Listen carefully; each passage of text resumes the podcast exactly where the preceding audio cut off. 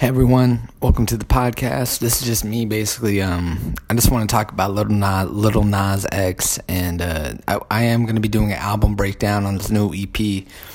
But I just want to say, with the, the case of Little Nas X, I do feel like I feel like that there have been there that there have been barriers put in front of him on purpose by the powers that be.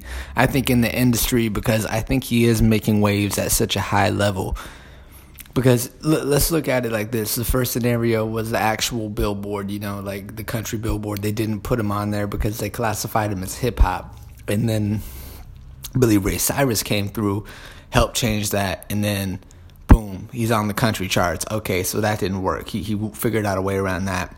So i think it comes down to like in this weird cancel culture that exists it's it's kind of weird that they find these old Islamophobic whatever tweets, and I kind of looked through them. They weren't like outright outrageous. I mean, they they were definitely yeah, like it seemed like something a kid wrote, but.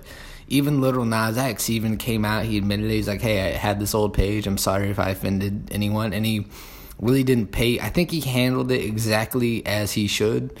You know, he didn't overthink it I didn't think he, he held back either. He was he was just honest up front and he didn't deny anything. I think the only issue would be if he were to deny it. But at the end of the day, with Little Nas X, I just want to say, man, you can't stop him. And, and everyone who's trying to stop him, it's really interesting. Even Twitter, like Twitter is trying to blacklist him.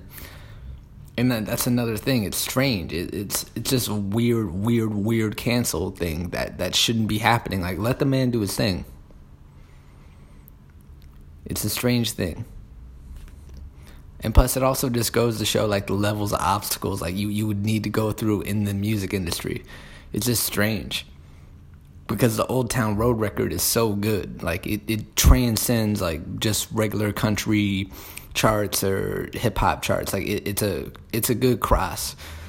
And I'm also going to be doing like a top five like worst country collabos, country hip hop collaborations, because there's a lot of terrible ones, like the one Brad Paisley did with LL Cool J, was the Everyday Racist.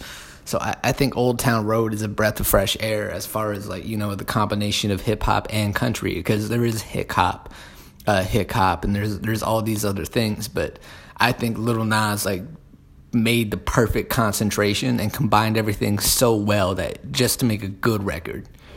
And to that, I gotta salute him. Like you can't stop him, and you gotta give him your respect. So, whether you like the song or not, if you like his EP or not, like just let the man live, let the man breathe, and let him put out his music.